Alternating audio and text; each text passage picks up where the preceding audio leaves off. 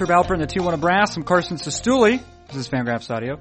A guest on this edition of Fangraphs Audio making his weekly appearance is the managing editor of Fangraphs, Dave Cameron. And as per usual, Dave Cameron utilizes his time on this episode to analyze all baseball. Sort of uh, baseball being analyzed today, or the sort of topics that are being analyzed within baseball today. Uh, well, we start with an article that Cameron posted on Monday, in fact, called Trout versus Harper, the Great Debate. Or maybe it was Trout and Harper, the Great Debate, something along those lines. Uh, the debate is not, in this case, uh, it is not who was better in, in 2012.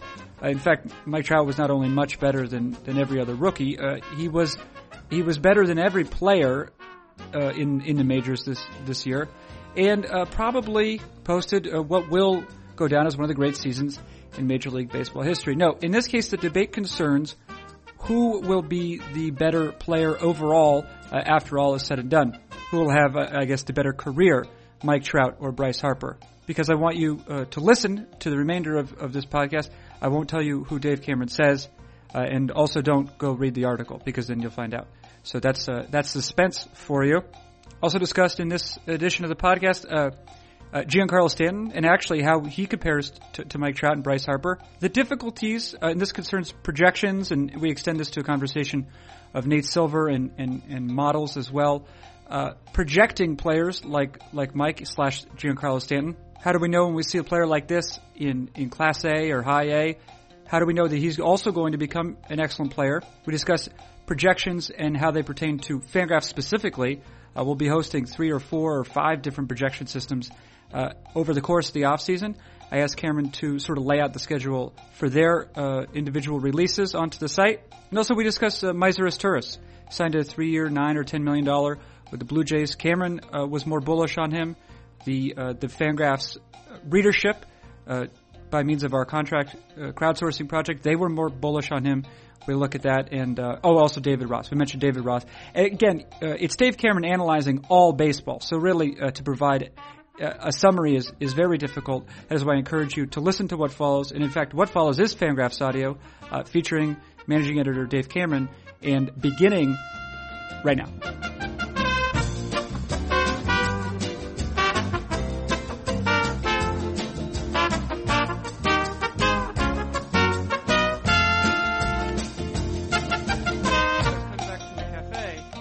And uh, at the cafe, I was writing a piece about uh, you Yes, I saw. Did you actually go through and count all those blinks, or are those numbers made up? No, no, no. I uh, I did due diligence. Wow. Yeah. Rob blinks a lot. Uh, yeah, no. It's really it's really what it's led to. For me, is to ask what is a normal amount of blinks. Actually, I could do right. that. I could do that. I guess I could uh, have looked it up. I was uh, pressed for time though. Right. We need like a control group because it feels like I am one extreme and maybe Rob is the other. I think Rob. I think probably Rob is. Well, um, it's hard to say how extreme you are because you, there's nothing beyond it. Um, right. Well, I'm I'm clearly the outlier of all outliers because no one can possibly blink less. Right. Yeah. That's what's happening though. That's the sort of uh, coverage uh, that you're going to get at NotGraphs. Right. The sort of crack coverage blink stats. I, I think that I upped my game a little bit since last year because last year I was just like, how many times did Dave Cameron blink? But now, right. I mean, we did it by set, you know, like by interval. I, I think it's a little bit more rigorous. Right. Uh, uh, you'll get a, a Peabody Award for your investigative journalism. Do you think there's anything else we could add to it? I mean, besides maybe looking at it as an index, an index stat relative to human average. Blink human? plus. Yeah, right. Well, I think that um, my guess is that the average human would blink more, like a you know, like if he's on television or whatever, just because it's an unfamiliar setting. And plus, like in that particular case, you're just looking right at it, like you're just looking at a camera in a weird room, right? Yeah, and the fun thing is, like you know, when we were doing the panel the other day, I didn't realize they were going to put up all of our faces side by side when anyone was talking. So like, there were times I'm like staring off into space, and they're like, "Look at the camera." I'm like, "Oh." So there's like a, I don't know if you've noticed it, but there's one point where I'm just like, my mouth's open and I'm just staring off into nowheresville. Right, because you uh, you're assuming that you're not uh Right, I mean, someone else was talking. I had nothing to say. I was like, I, I don't need to pay attention. And then in my ear, they're like, look at the camera, please. Do you, uh, uh, would you say, I mean, what, what percent of a, of a Fangraphs audio episode, uh, do you spend just looking blankly off into space? Hundred percent. Hundred percent. Cameron, you know, it's great how much you enjoy doing this weekly on a weekly basis. Uh, yes, that is said with no sarcasm whatsoever. Yeah, right. No, no, no, that's great. Um, let's you know let's uh, let's expedite your appearance by starting right away. Uh, I suppose that there is a there is a great debate. Is it? Um, it didn't. I'll be honest. It doesn't seem that great to me. But you have you say Trout versus Harper. I mean, I think there is uh, a pretty significant divide where mean, if we were just going to talk about 2012 performance, there's not you know Harper was clearly not as good as Mike Trout was last year. But I think if you uh, poll a lot of you know uh, interesting baseball people who um, have some reason to have their opinions taken seriously, I, I think you'd find a pretty decent split on who they would rather have going forward. Uh, they're different players with different skill sets. Um, you know, I think I, I don't think it's clear cut one way or another that you'd definitely rather have Trout or Harper. Right. Okay. So, so th- th- what we're looking at here, we're not looking at 2012, right? We're, that happened. Uh, I mean, Mike Trout had, I mean, one of the best seasons of uh, this uh, of the 2000s so far. I mean, it was one of the best seasons of all time. Yeah. Okay. All right. So there you are. So that's that's a good thing to do.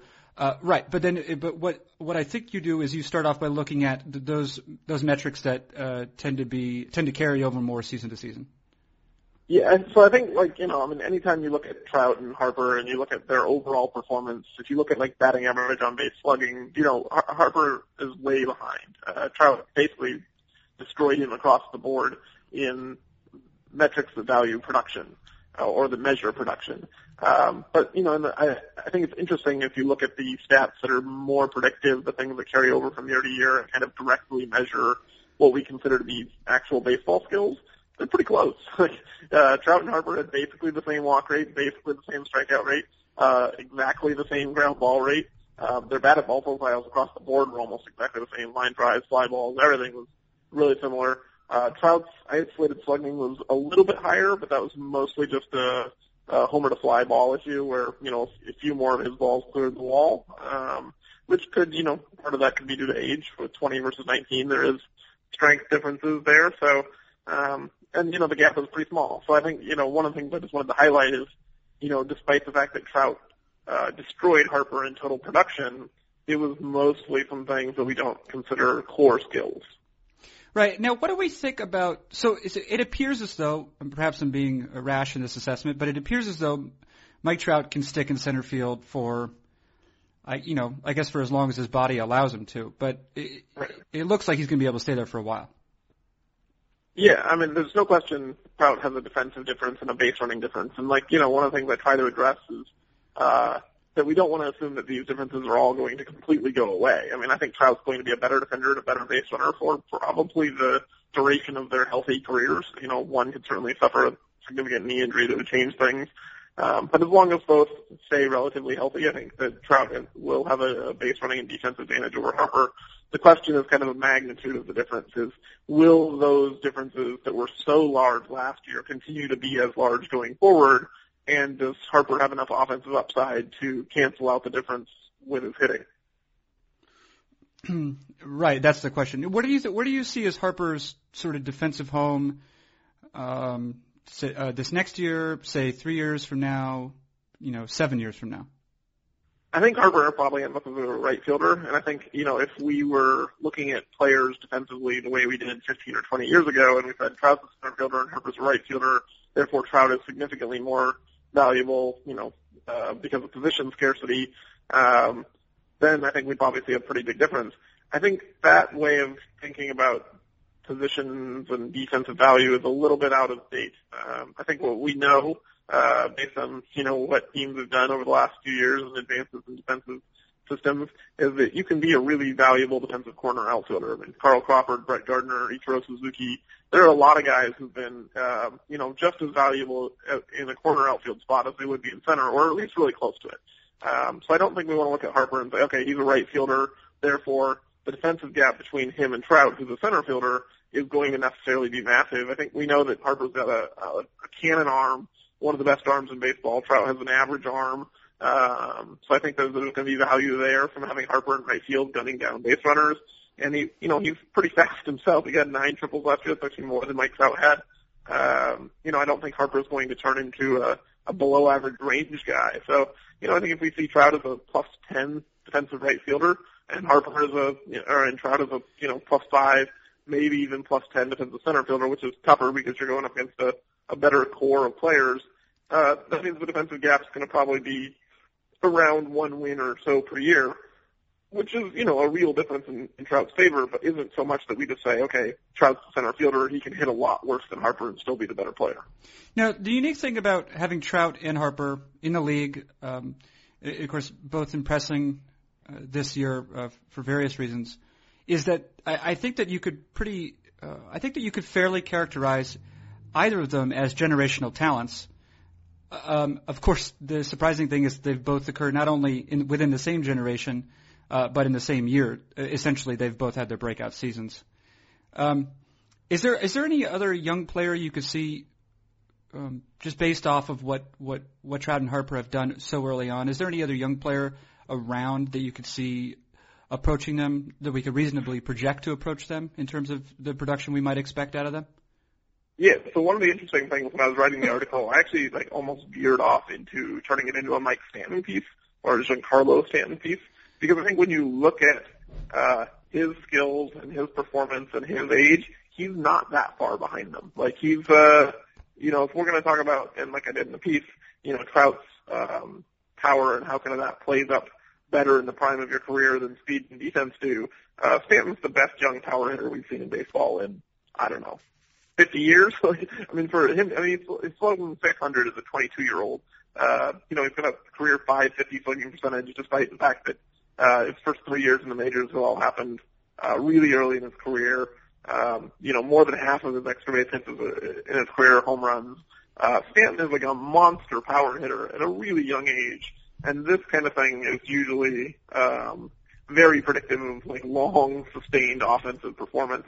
Stanton might not be a, a defensive asset uh, in the same range as Trout and Harper, and you know he's, he's already got some knee problems. It's not that hard to see Stanton becoming, you know, maybe more of a, a below average defender, maybe you know even in his 30s having to move to first base or designated hitter. But I think in terms of offensive potential, Stanton might be the best young hitter in baseball, even better than these two. Now, what does that? I guess what what can we learn from that? Because while Stanton was uh, I mean, Stan was a second round pick, you know, which as a, as a, he was a, he was drafted as uh, as a high school student, so you know as a high schooler, so you can expect some variance there.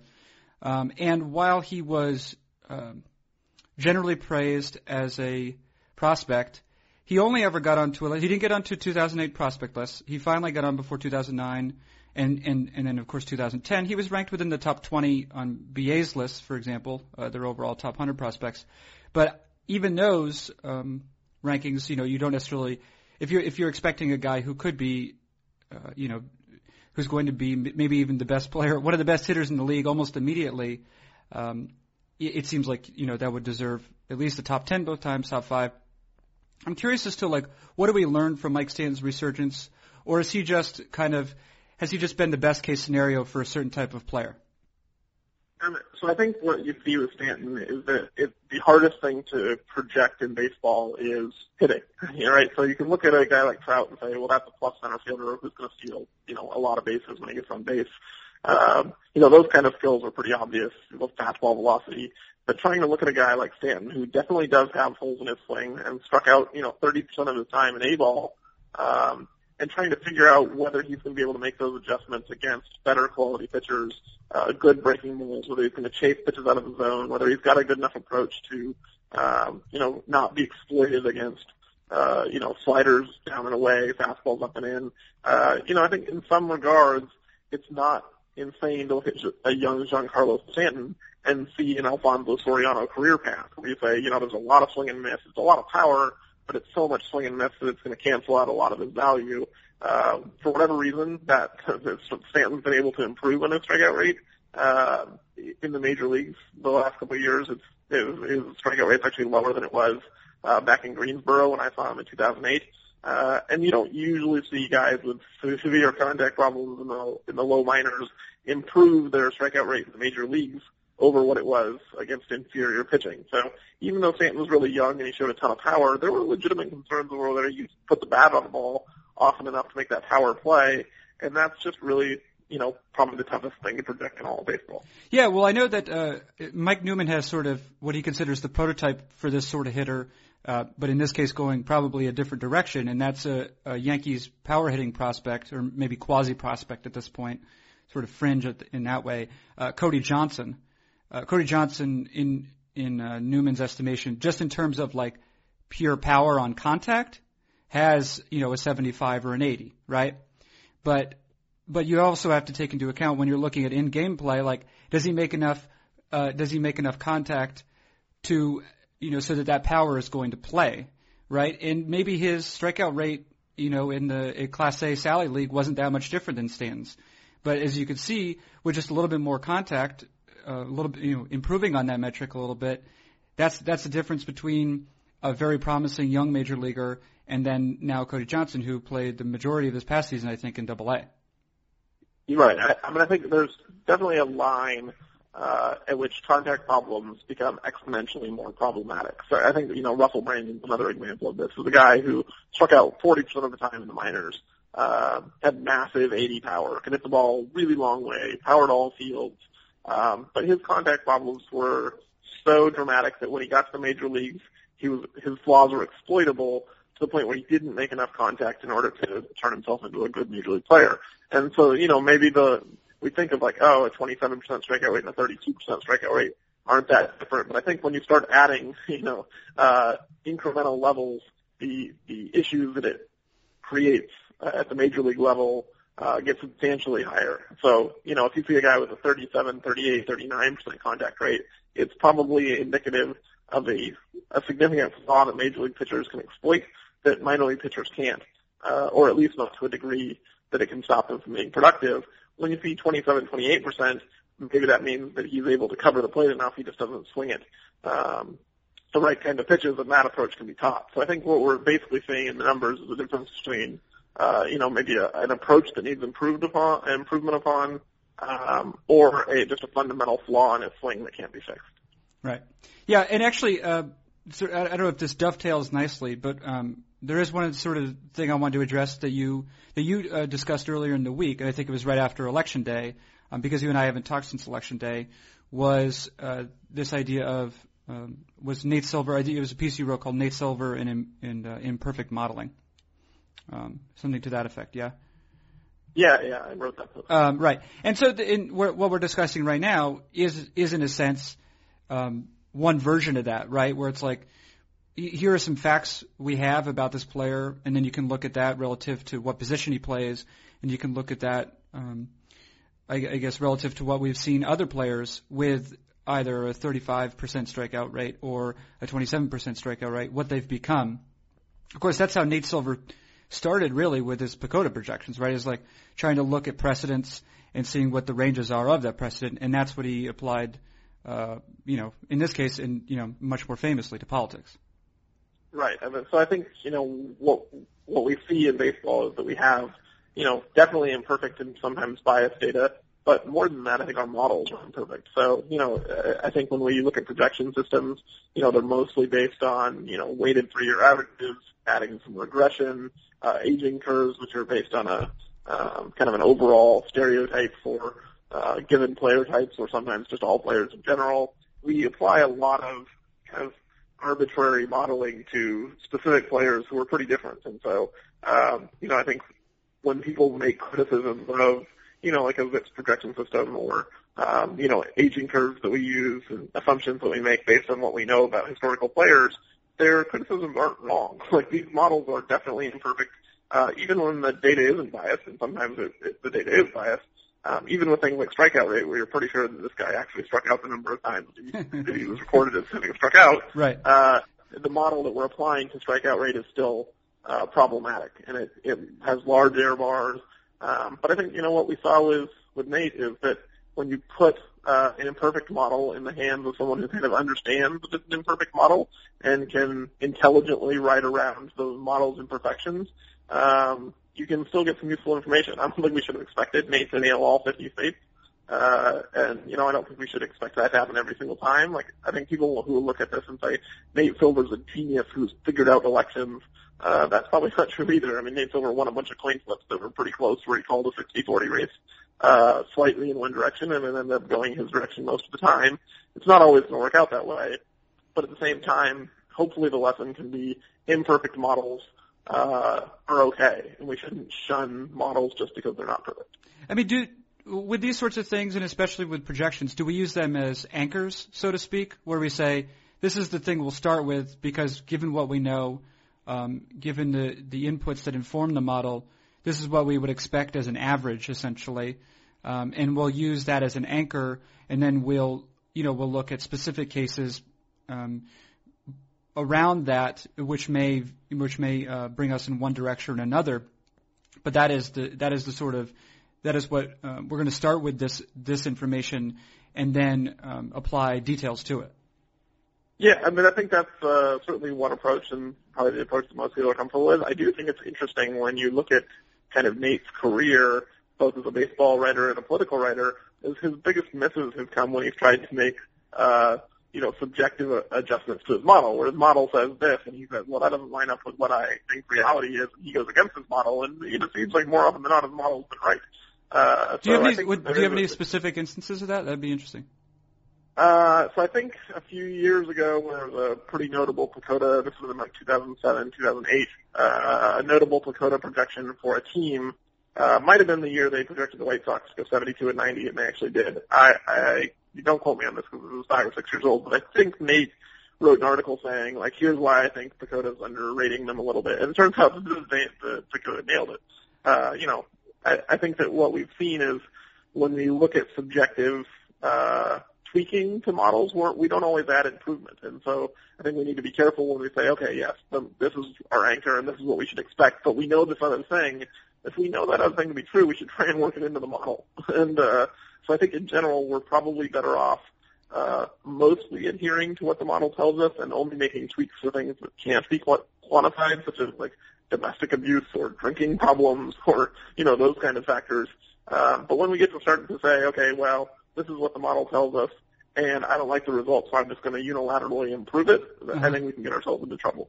Yeah, I, you know where I bet you're, you'll, you'll find that more often than not is on team affili- uh, team oriented sites. Um, yeah. I don't know. I uh, I would presume, even though I respect you and your work, Cameron, that you are occasionally guilty of it, and otherwise too, because you be, you develop such an intimate knowledge of all these players that you feel that on the one hand you you, you might have increased hubris when when uh, discussing them, and at the same time you might be in some sense too intimately uh, uh, sort of um, uh, aware of them or, or knowledgeable of them, such that you you will go too far in in another direction. Yeah, I mean, I think it's definitely true. It's like you know, people who follow specific players, specific teams.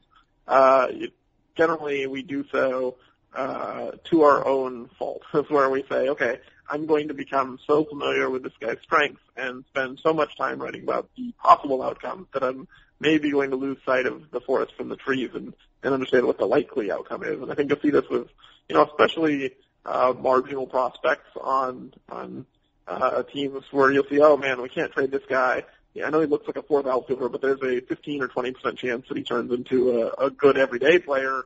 Uh, you know, maybe a two or three win player, and at the league minimum, that's a really valuable piece.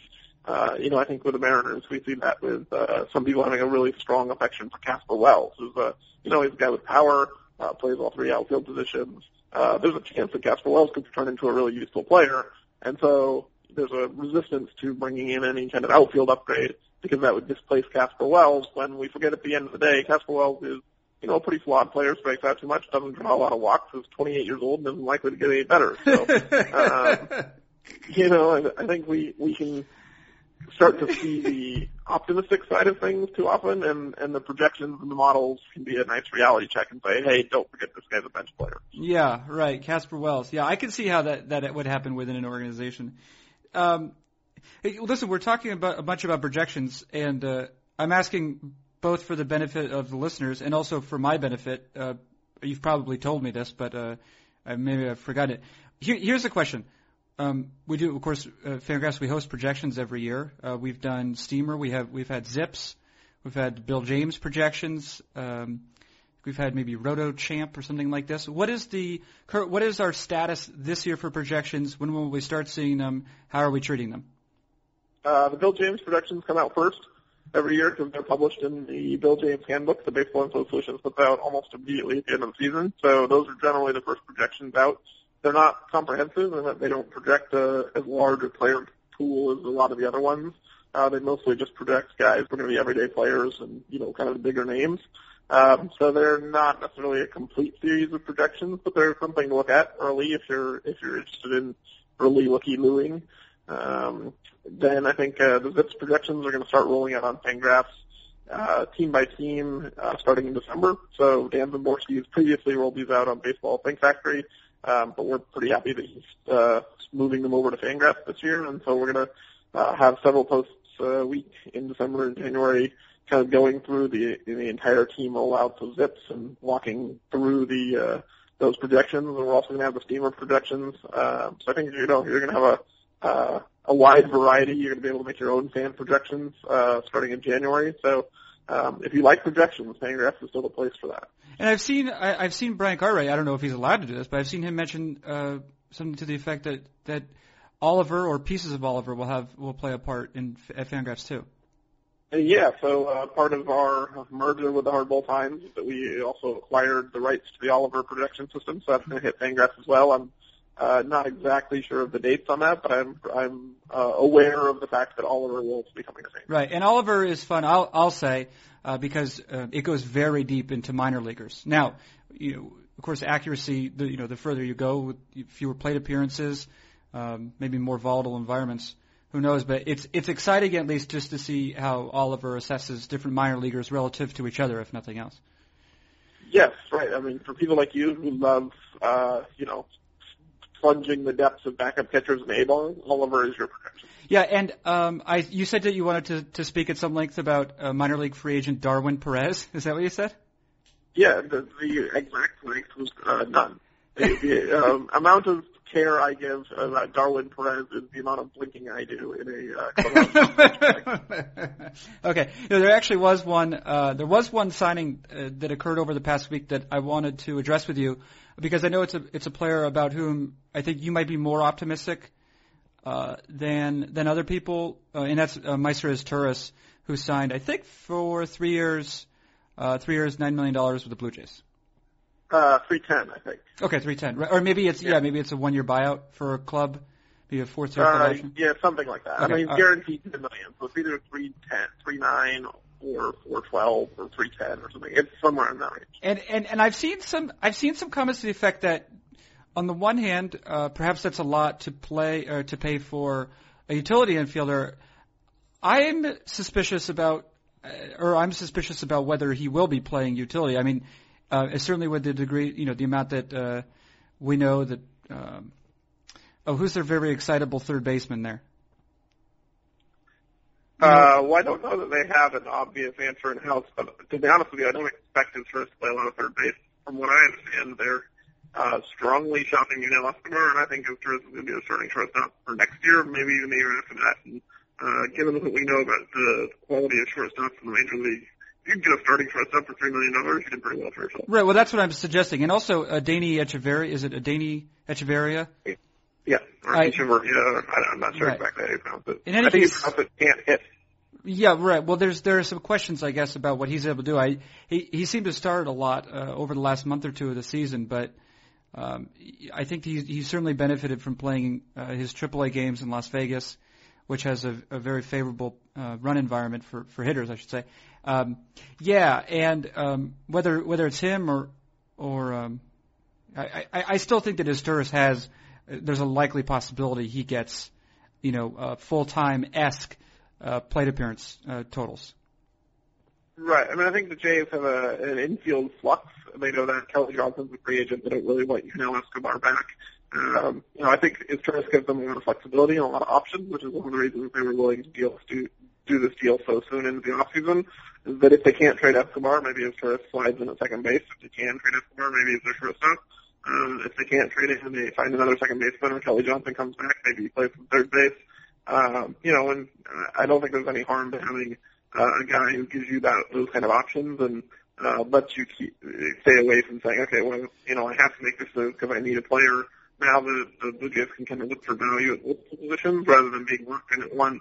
And realistically, I think, you know, at $3 million a year, this doesn't have to be very good to be useful. And, uh, you know, I think we saw, like with Jerry Hairston on the Dodgers last year, this kind of player can really be a, a pretty neat piece, uh, you know, as a play all over the field kind of guy, and 10th player gets 400, 500 play appearances per year. You don't have to be uh, really fantastic to be useful in this role. And uh, speaking of another player who's a neat piece uh, and who certainly produces uh, quite a bit relative to the amount of time he spends on the field, uh, David Ross also signed a contract over the past week. That was looks like Saturday night, maybe. Um, he signed a, a two-year, six million dollar contract uh, with uh, with the Red Sox, and he'll do some sort of backing up there. I don't know what the what their situation is with Saltalamacchia, Ryan Lavarnway, and then also there's some interest in Mike Napoli. Yeah, I mean, it sounds like they're not done at catcher. Uh, the, the reports are they've been shopping Saltalamacchia pretty heavily. Uh, Ross Saltalamacchia would actually be an interesting platoon in that Ross kills left-handers and Saltalamacchia can't hit them at all, even though he's a switch hitter. Um, so you would think that, you know, maybe you just have Ross and Saltalamacchia platoon, Lavarnway goes back to the minors, and, uh, you know, they wouldn't necessarily need Napoli to catch much, but, I you know, there's not a better situation for Mike Napoli than Boston. Uh, it makes the most sense. He's their kind of player. He's got the green monster. He's probably going to end up taking a one-year deal, so, you know, that's the, the best chance for him to go put up some big numbers and try and hit the market again next year.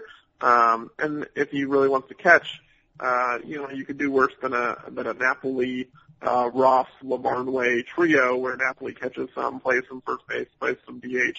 Uh, Ross gets a slightly expanded role over what he had in Atlanta because um, he's probably good enough to be more than just a straight platoon, you know, backup catcher type.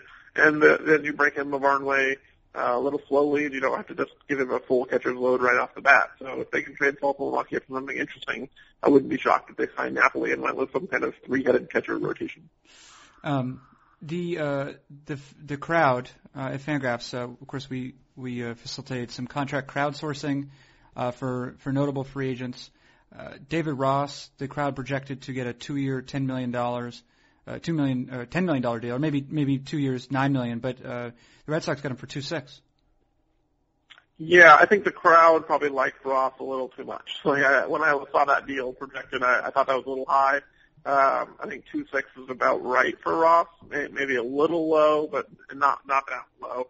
I think you know you're looking at an older guy who's you know generally only had 150 to 200 plate appearances per year, and his offensive levels have been sustained by very high BABIPs the last couple of years. Uh, he strikes out a lot, so he's got significant contact issues. Uh, this is a, a player with some real flaws who's at the end of his career. I, I don't know how much more you'd want to be uh, committing to a guy who has some significant collapse potential. Right, but uh, I mean, do we assume that he's probably good for a win over the next couple of years at least? You would think so, yeah. I mean, it, it would be hard to think that he's not going to provide at least one more, and you know, you know, six million dollars. Uh, this is probably a deal that the Red Sox would be happy to make. All right, uh, I think you've fulfilled your duty to to Fangraphs Audio, unless you have anything you you need or want to add. Uh, I don't think I would like to add anything other than goodbye. Yeah. it, it, um, I do have. A, I think there are a couple other segments featuring you though um, at MLB.com. Uh, so I look forward to uh, to analyzing those. Yeah, we taped eight of them on uh, uh, last Thursday. So uh, is that one for, for those? One for every one of the awards or something like that? Yeah, we did. We did one for every single award. Um, so you know, I think you, you'll have plenty of chances to try and find me blinking, and most likely you will fail. Yeah, it's actually. Um, it's not, and you could probably imagine this. It's one of the the sort of concentration that has to go into seeing if someone else is blinking of course, requires that the person watching uh, does not blink, and it uh, right. creates anxious moments. I, I don't think I will be doing it that much more because it's not that fun, to be honest. it, it sounds pretty terrible. It doesn't. It's not fun at all.